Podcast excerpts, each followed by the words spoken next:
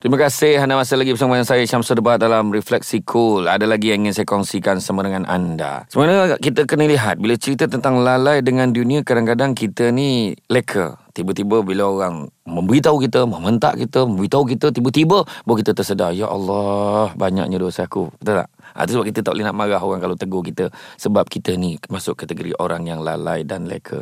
Macam orang yang tidur lah. Orang yang tidur takkan tahu kalau dia sedang bermimpi kecuali setelah bangun. Betul tak? Dah bangun betul lah mimpi rupanya. Ha, begitu jugalah bagi orang yang lalai dengan akhirat.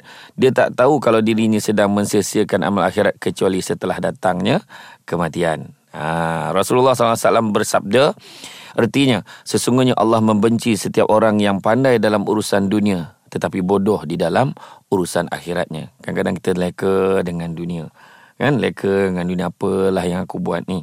Kan? Kadang-kadang tengok balik ya Allah umur aku tiba-tiba dah 50 bukan saya lah orang lain. Tiba umur dah 50 ya Allah apalah aku buat ibadah aku cukup ke tidak?